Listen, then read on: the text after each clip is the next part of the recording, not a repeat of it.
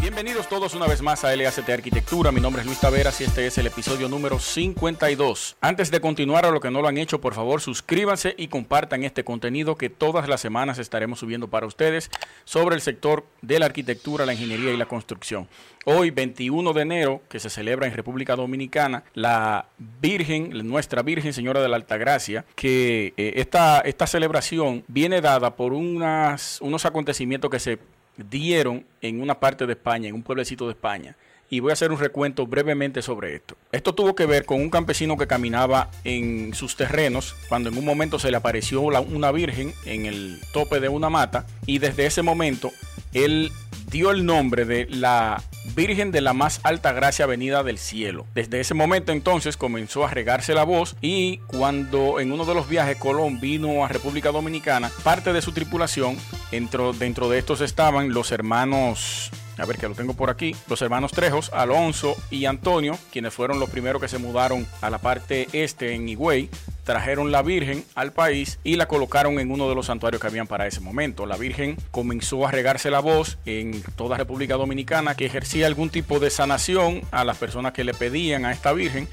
Y desde ahí entonces comenzó esa tradición que actualmente tenemos en República Dominicana con el catolicismo y la parte cristiana en el este, que es uno de los puntos más, o más bien, es el ente arquitectónico religioso más importante del país y parte del mundo. Esta basílica, que sirve como refugio para todas las personas a nivel internacional que aprovechan el veintiuno de enero, que es su día de celebración, para pedirle a esta Virgen. Hoy, a causa de lo que todos conocemos y que tenemos que seguir hablando sobre esto, el COVID diecinueve, no se le abrieron las puertas al público. Todo el mundo está aglomerado alrededor de la catedral, no dejan pasar a nadie para evitar un centro de contagio, un, un foco de contaminación del virus ahí dentro, porque van miles y miles de personas. Incluso semanas antes del veintiuno de enero es una tradición que personas de diferentes partes del país hagan una caravana a pie hacia la, hacia la catedral, donde el punto de encuentro sea la propia catedral,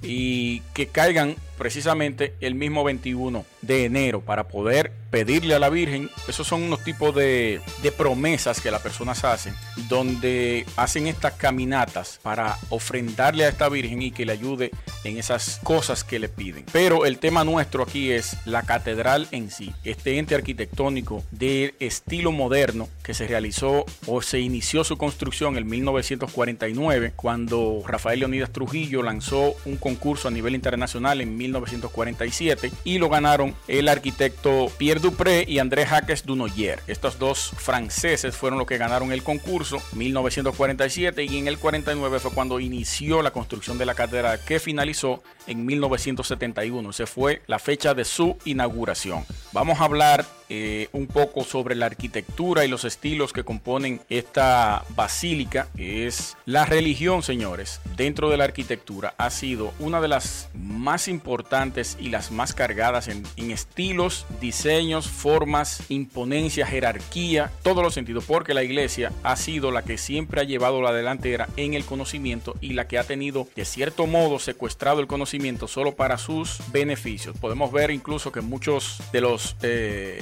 obispos de la época, de la época medieval, eran los, los matemáticos, los físicos, y controlaban todo lo que era la parte de la sociedad. Ellos eran los que manejaban el conocimiento, y de esta manera podían, incluso la parte arquitectónica, aunque tenían los constructores, que no lo denominaban en ese momento arquitectos ni ingenieros, eran dirigidos por la parte de la iglesia. Era algo de, la, de esa época y de esa sociedad de ese momento. Vamos a ver un video y vamos a ir detallándole a ustedes eh, parte de lo que es la, la Basílica de Higüey.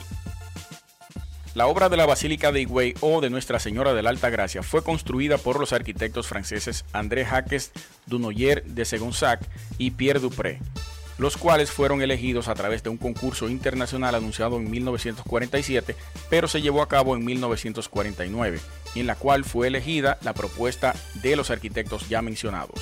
La basílica fue construida para reemplazar un antiguo santuario en donde apareció la Altagracia, el cual data de mil quinientos setenta y dos. Se comenzó a construir en mil quinientos cincuenta y cuatro por órdenes del primer obispo de Higüey, Monseñor Juan Félix Pepén, la cual duró diecisiete años para su construcción. El veintiuno de enero de mil novecientos setenta y uno, el presidente Joaquín Balaguer inauguró la basílica. El doce de octubre del mismo año es declarada Monumento Dominicano y el diecisiete de octubre del mismo año, Pablo sexto la declara como Basílica Menor. Dos años después, el quince de agosto de mil novecientos setenta y tres, se convierte en la Catedral de la Diócesis de Nuestra Señora de la Altagracia en Higüey por mandato apostólico.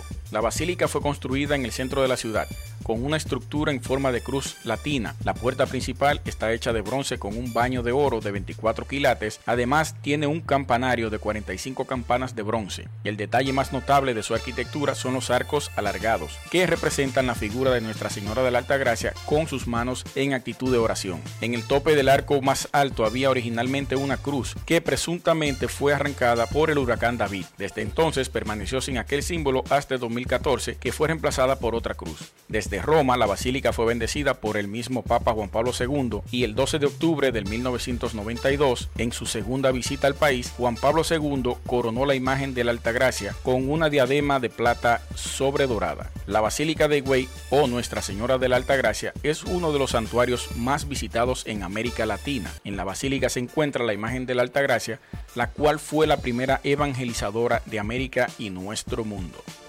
Esta cuenta con una superficie de cuatro mil seiscientos ochenta metros cuadrados y está dentro del estilo de la arquitectura moderna. Su arco más alto principal cuenta con una altura de ochenta metros, con una planta en cruz latina y su interior construido por una nave principal y cruceros, cubierto por un conjunto de bóvedas que se entrelazan para reforzar y crear espacios cóncavos en su interior. Vitrales de color naranja para que la entrada de luz sea más agradable y a tono con el color dorado del oro. El nicho de la imagen tallado en madera preciosa acompañado de plata y oro, donde se encuentra el cuadro de la Virgen que está enmarcado en un cuadro dorado repleto de joyas y esmeraldas. También quiero mencionar, todo su recorrido exterior cuenta con un bosque de columnas en hormigón, techado con elementos estructurales planos que dan una forma cóncava para recoger las aguas de las lluvias.